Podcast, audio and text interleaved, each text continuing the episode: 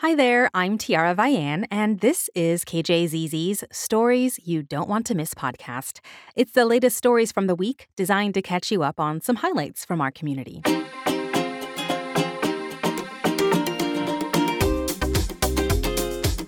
Thanks so much for listening for the week of July 17th, 2023.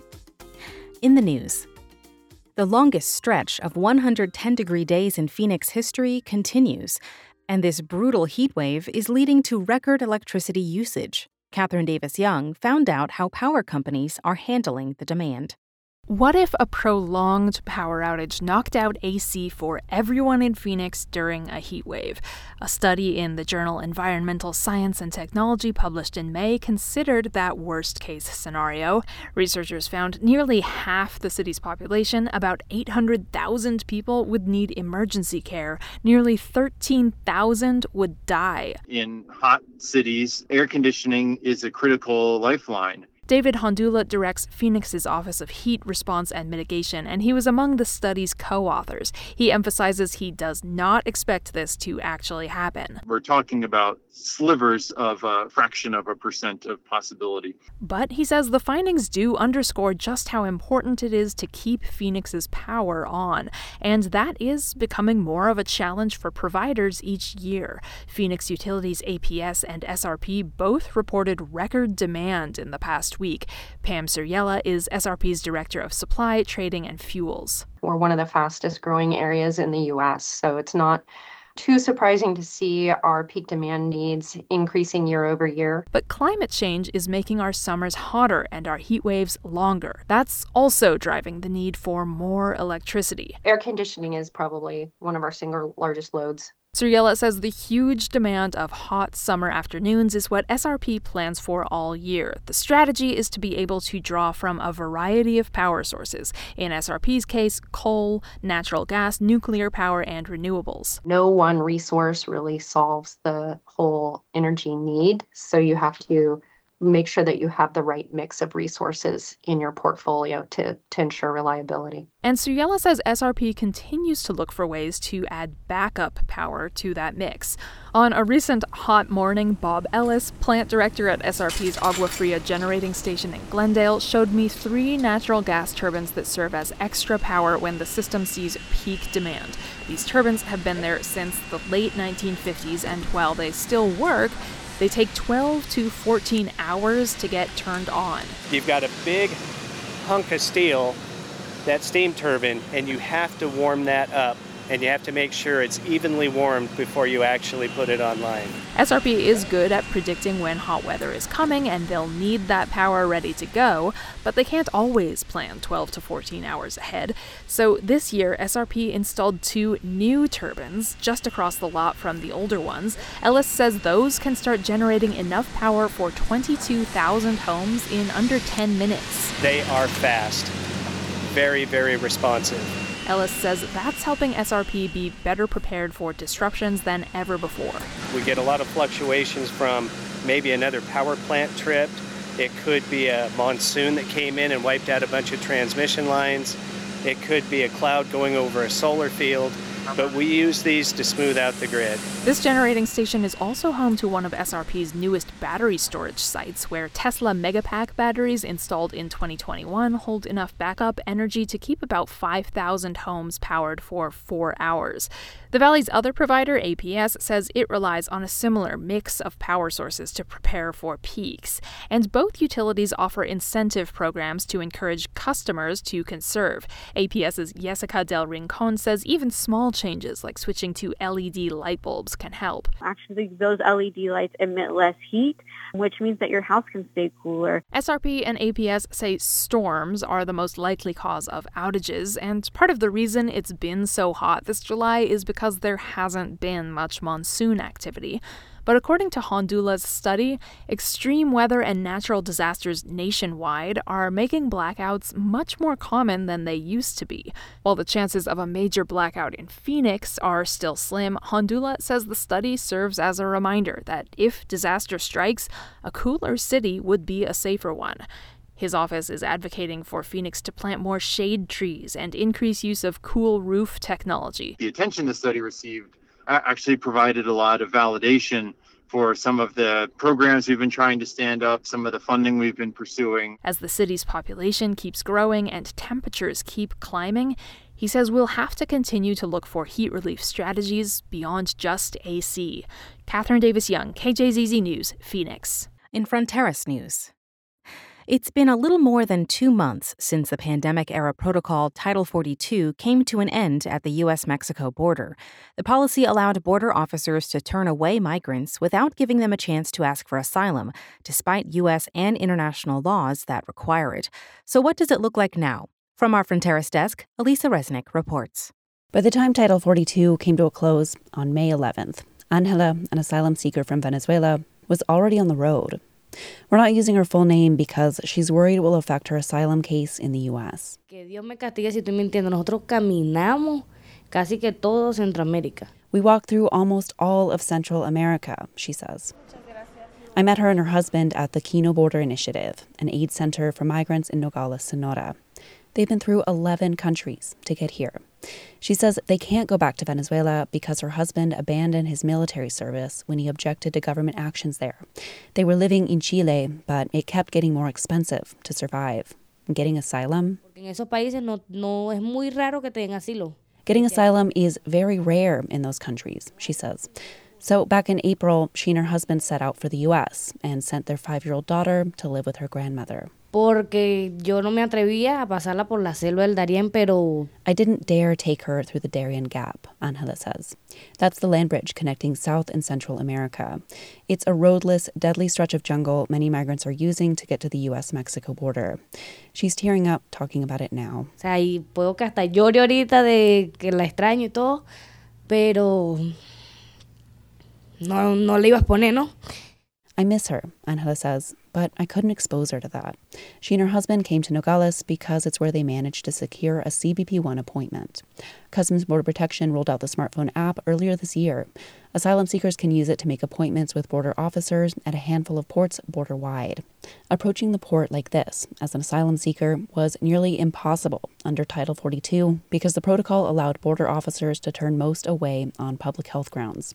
Rights advocates hope for a shift when the protocol ended. Instead, Pedro de Velasco with the Kino Border Initiative says families in Nogales are finding more confusion. It's until they arrive here that they learn that they cannot simply approach uh, the port of entry and request admission because there's a wait line. Thousands of asylum seekers now vie for one of 1,450 CBP appointments allotted border wide each day. De Velasco says it can take months to secure an appointment, and many in Nogales can't afford to wait. They're hoping that they're able to secure an appointment through CBP One app. But in the meantime, I mean, they don't feel safe waiting here in Mexico. Most of the folks that we are serving, they're actually Mexican nationals that are fleeing violence and persecution, and they're forced to wait in the same country that they're trying to flee.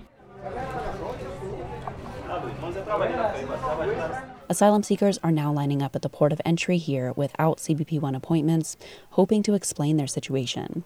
Some are sleeping here for days or even more than a week. Municipal authorities in Nogales started a second wait list for them. De Velasco says it's about 300 people long right now. Only a few families from that list are seen each day. The border is just one of the steps for people getting to their where, where they want to go. And we are creating this bottleneck. A report released this month by the advocacy group Human Rights First found that asylum seekers have been subject to violent attacks like rape, kidnapping, and other assaults by organized crime while waiting for CBP 1 appointments. Meanwhile, asylum seekers who don't use the app face a higher threshold for getting to stay in the U.S. They have to prove that they tried to get protection in another country first and were denied. Christina Asencio with Human Rights First says her team found many families were unaware of the new policies altogether. People are driven to, to desperation to try to seek safety. De Velasco says even those who manage to secure CBP1 appointments, like Angela and her husband, face an uncertain future if and when they make it to the U.S. Eso fue cuando cumplió ahorita cinco años. In a picture Angela has of her daughter, she's in a baby blue dress and has a bushel of black curly hair, just like her mom. She hopes to get asylum in the U.S. and eventually bring her daughter to join them.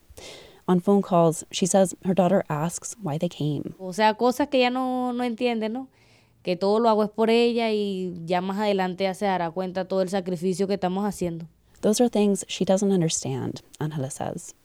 Everything I do is for her, and later on, she'll realize all the sacrifices we're making. Alisa Reznick, KJZZ News, reporting from Nogales. And this is the Stories You Don't Want to Miss podcast. Thanks for listening. In business news, more than 5,000 fencers recently came to Phoenix to compete in this year's USA Fencing Summer Nationals. It's an age old sport steeped in three traditional weapons. But as Jill Ryan reports, the newest form of fencing comes from a long time ago in a galaxy far, far away. Fencing is an ancient sport with its origins in multiple countries, including France. For centuries, the sport had three disciplines with three respective weapons saber, foil, and epee. Phil Andrews is the CEO of USA Fencing. Saber comes from war, and it's a slashing weapon. So the idea was you would slash somebody effectively across their torso um, or across their head, and you would kill the human but not the horse, because the horse is an asset that could be brought to your side of a war in Europe. In sport, a person uses the entire sword to slash their padded opponent for the point. The two other disciplines are foil and epee. Both only use the tip of the blade to pierce the opponent, again while padded, but their targeted areas are different. But new to this year's Summer Nationals was what France has already recognized as its fourth fencing weapon the lightsaber. Yes, like the one from Star Wars.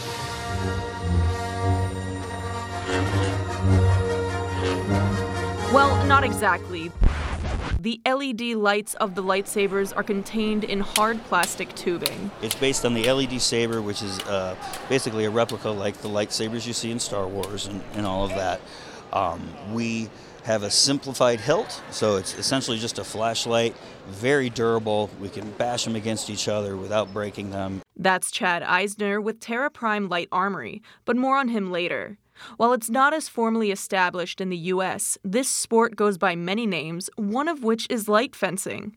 Unlike traditional fencing's combat zone, which is a long but narrow rectangular area, light fencing is a more 360 degree sport typically played in a circular arena. Uh, fencing Federation has it as a full part of their nationals. So we brought them here to trial it, demo it. I did it yesterday for our participants here. Light fencing and its specific rules have been curated and tested by the organization Terra Prime Light Armory. The head of TPLA is Chad Eisner. In 2018, we were able to um, get the French Fencing Federation to accept this sport as the fourth fencing weapon. And they just had their first uh, national tournament back in, in February. The Federation officially recognized lightsaber dueling as a sport in 2019. In light fencing, imagine what a regular fencer looks like in their padded white armor and meshed mask. Now, bulk up the pads, make it all black, and add a lightsaber with a color of your choice, and that is what these athletes look like. And its rule set takes a page out of each fencing discipline. So we can hit the entire body. We're pretty much doing cuts. We don't thrust with these blades because they injure you. And we, we work on a system of priority or right of way. So when one person starts an attack, the other person must defend. Eisner says TPLA's goal is threefold to introduce sport to people who would not likely otherwise become athletes, be a gateway to fencing, and also create a governing body that works in conjunction with USA Fencing. Like most combat sports, traditional fencing has divisions, usually by gender, age, or skill level. One thing light fencing is introducing out of the get go is gender and body neutrality. Anna Faulkner is a TPLA certified light fencer. Participation is varied from age, gender identity, body type, background it is welcome to anyone with or without a background in fencing or any other form of fighting. Eisner says as they continue to build, they may create different age and weight classes, but the sport will remain co ed while simultaneously being fair. He says that's possible because the sport is played in turns, where one player has to signal to the other that they have priority. And with that turn based kind of system, somebody who is larger, stronger, and faster only does not automatically have an advantage. COVID 19 has delayed many efforts to officially establish light fencing in the U.S., but an invitation from USA Fencing to demonstrate the sport here in Phoenix brought them another step closer. Jill Ryan, KJZZ News, Phoenix. In education news. The National Speech and Debate Tournament calls itself the largest academic competition in the world. Phoenix and Mesa recently hosted close to 7,000 students from the US, Guam, Mariana Islands, Canada, China, and Taiwan. Christina Estes takes us inside the convention center. At first glance, it's a typical gathering of middle and high schoolers. Lots of chatter, selfies, and ice cream. But it feels different. We began with 242 contestants in. It's not that they're uber confident, it's that they recognize their voices are really being heard. Because my hijab is not dangerous and should not be something that people are afraid of. Audience members packed the ballroom. From a young age, boys who look like me have been conditioned to believe that we are not worthy of opportunity. Thousands more attend the live stream. But once you are here in this country, these struggles do not stop. A record 6,700 students participated. Bozeman High School in Montana sent the most, 31, and several schools sent a single student. You're given a platform and you get to say what you want, and I think that's what's really special about speech and debate. Cora Wintring is among seven competitors from Desert Vista High School in Phoenix. Speech and debate is similar to track and field in the sense that there's a ton of different events. Her events are poetry and debate. There's also dramatic interpretation. no window, and no clock. And humorous interpretation. Short skirts! She's a fashion designer. She's divorced, is what she is. As Wintring enters her senior year, she credits the research and training for making her dig deeper. And I think that's something really valuable, especially as we grow up and go into the world and start voting, because I just know that I don't want to be somebody that's swayed by, you know, like false propaganda almost, or like, you know how politics can be. Her coach at Desert Vista is Marco Dominguez. You see the results like right in front of you, like you see it immediately. He coaches more than 80 students. They usually get together twice a week. Plus, they wake up in the morning, they run their piece. Uh, some of them run it while they're driving to school. They they sometimes come in between classes to, to run something. They come at lunch and they're they're prepping and researching. They stay after school and they prep and research more. And prep more while waiting to compete.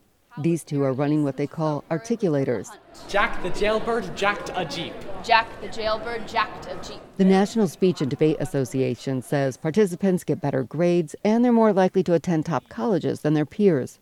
The group boasts 2 million alumni, including Academy Award winners Jordan Peele and Brad Pitt, and Supreme Court Justices Samuel Alito and Sonia Sotomayor. This activity is really where I got my start. In high school, Anna Manasco competed in extemporaneous speaking. Today, she's a federal judge in Alabama and a first time judge at the National Speech and Debate Tournament. This is inspiring. Judging can be tough when a student makes a mistake or their time runs out before they finish. So your heart does hurt for them in that circumstance, but all of that's a learning experience. I mean, that's a microcosm of the real world. The association counts 140,000 students among its members and nearly 4,000 coaches, including Marco Dominguez. He says there is no mold for the perfect participant. Some can afford private coaches, some can't afford a suit for competition. And I think that spectrum of, of students is beautiful because once you get on stage and once you perform and once you speak, what's important is what you say. Cora Wintring says she's discovered a new side of herself. I never thought I'd be able to perform poetry the way that I do. I never thought that I'd be able to speak to people the way that I do. Speech and debate is really something magical. Multiply her feelings by thousands. Today, I dedicate this performance to my speech coach. And you better understand this event. Thanks for helping me learn how to use my voice. where teenagers can be creative and vulnerable and supported. Christina Estes, KJZZ News, Phoenix. And this is the Stories You Don't Want to Miss podcast.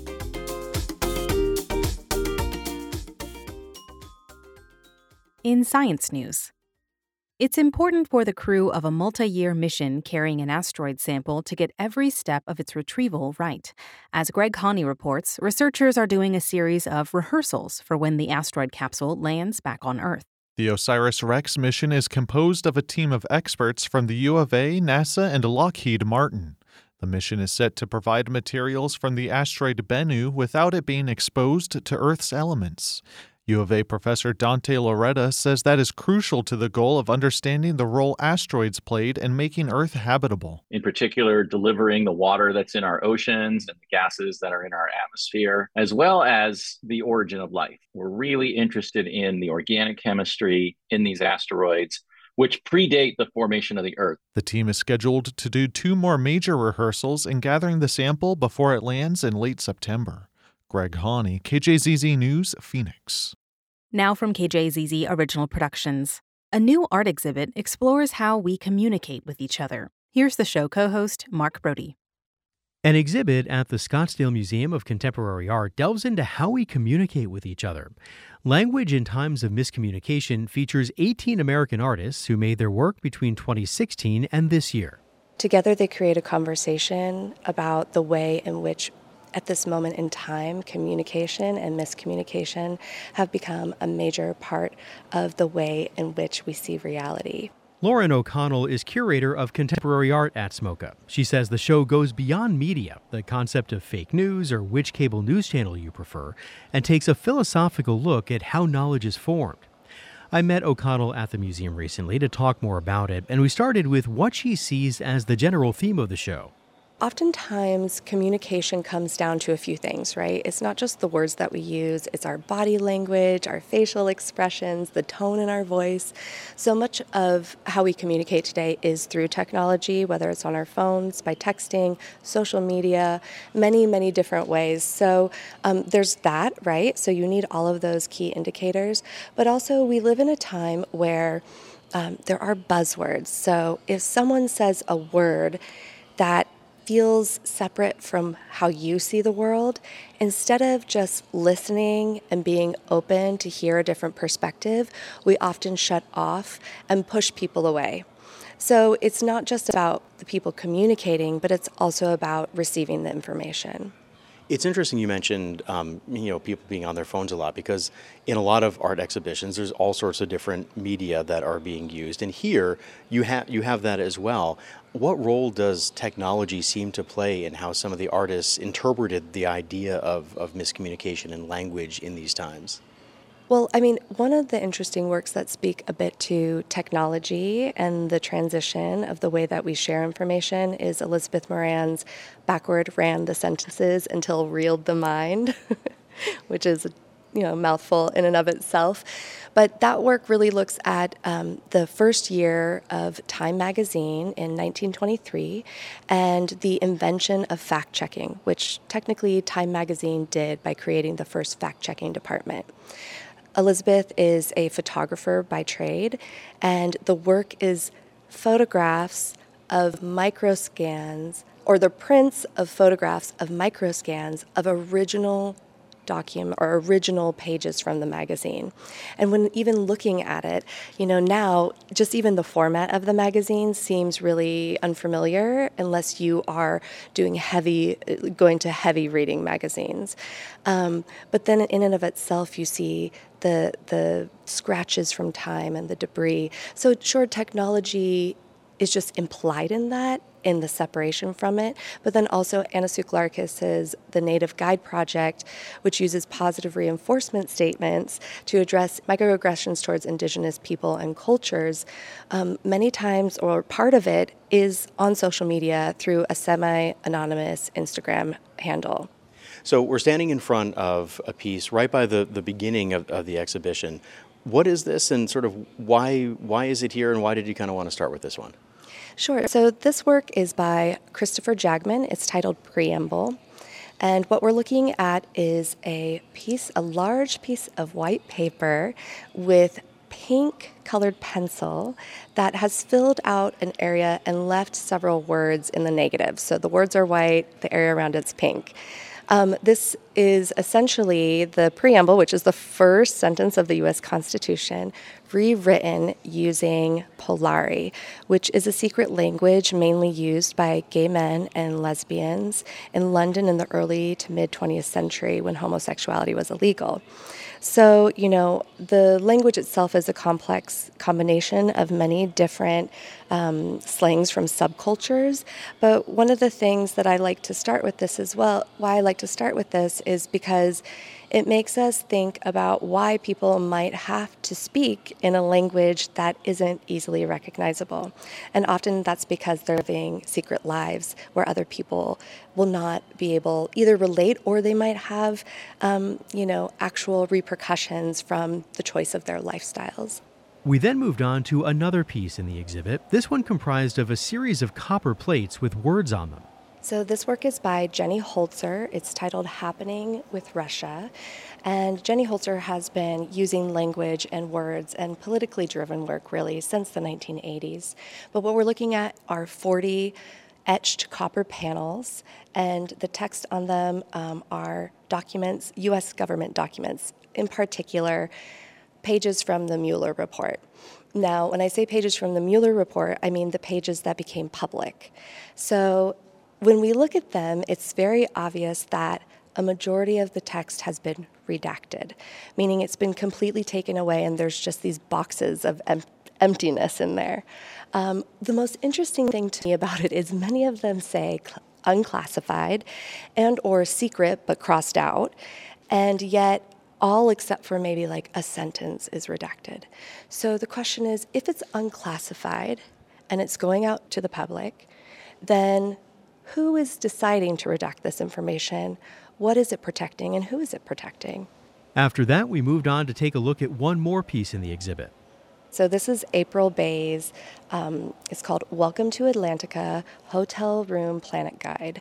And what we're looking at in terms of the book is a handmade book uh, stitched together. There's fabric, there's glitter, there's uh, magazine cutouts, but most importantly, all of this work here, you know, this specific work and all of the works by April Bey in this exhibition are talking about the planet Atlantica. And Atlantica is Bey's expansive mythological universe. And in this universe, it has its own history, its own geography, its own wars, its own fashion, its own commerce. So on Atlantica, James Baldwin is president. Its currency is glitter, but most importantly, it's a place where Black people prosper, where Black culture and Black experience is at the forefront. What kinds of conversations and maybe questions have you maybe overheard visitors to the show talking about, or things that they're like, I'm not really sure I get that, or oh, that's really interesting? Oh, there's so many things. One of the wonderful things about this show is it's actually creating a lot of conversation in the community there's so many different responses. People who come in here and who are um, maybe even slightly offended by what some of the artists are doing, by the end often realize that the conversation is not supposed to make them feel, well, it is supposed to make everyone feel uncomfortable. Being uncomfortable is not a bad thing at all. That's how we learn. But they realize that it wasn't against something or or one-sided that it's really just kind of a bigger conversation of how we can listen to each other and better understand each other in this time where you say one word or like you say a word and you automatically see, think that those people are on opposite side, opposite side as you and that you have nothing in common. And maybe that's so, but it's still important to listen to people and acknowledge them and then, you know, continue on. Communication is just one aspect of the human experience. And if we wrap so much around it, around these words that are being used, then we will just get lost and we'll never live in this present moment and enjoy the things that are here. So, do you, in some ways, see this exhibition as maybe a way of fostering those kinds of communications and maybe improving our collective listening skills to you know, not just take that one word that somebody says that sort of like raises your guard up and like, okay, they're they're not with us, they're they're a them, as opposed to just listening to each other and recognizing where we're all coming from and that you know we have differences, but in the end, like we can all listen to each other and be kind to each other and try to understand where we're all coming from. Yes, that's my answer. Yes, absolutely. Lauren O'Connell is curator of contemporary art at the Scottsdale Museum of Contemporary Art. Language in Times of Miscommunication will be on display through August 27th. And finally, in Tribal Natural Resources, which is supported in part by a grant from the Catena Foundation. A Phoenix firm has proposed building a dam on a tributary of the Little Colorado River for hydroelectric power, but as Ron Dungan reports, the project has drawn criticism from a northern Arizona tribe. Pumped Hydro Storage LLC has submitted three proposals to build dams on Navajo Nation land in the Little Colorado River watershed. It has withdrawn two of them, but tribal members say they were never consulted about the projects. A year ago, the nonprofit Save the Confluence gathered 87,000 signatures on petitions opposing the dams, and recently asked the company to cancel its application to the Federal Energy Regulatory Commission. Last week, 18 Navajo Nation chapter houses submitted resolutions opposed to the project. Ron Dungan, KJZZ News, Phoenix. And this has been the Stories You Don't Want to Miss podcast, made possible in part by Helios Education Foundation and Alliance Bank, the Vitalyst Health Foundation, the Intel Corporation and Beach Fleischman, the Arizona Community Foundation, and the Corporation for Public Broadcasting.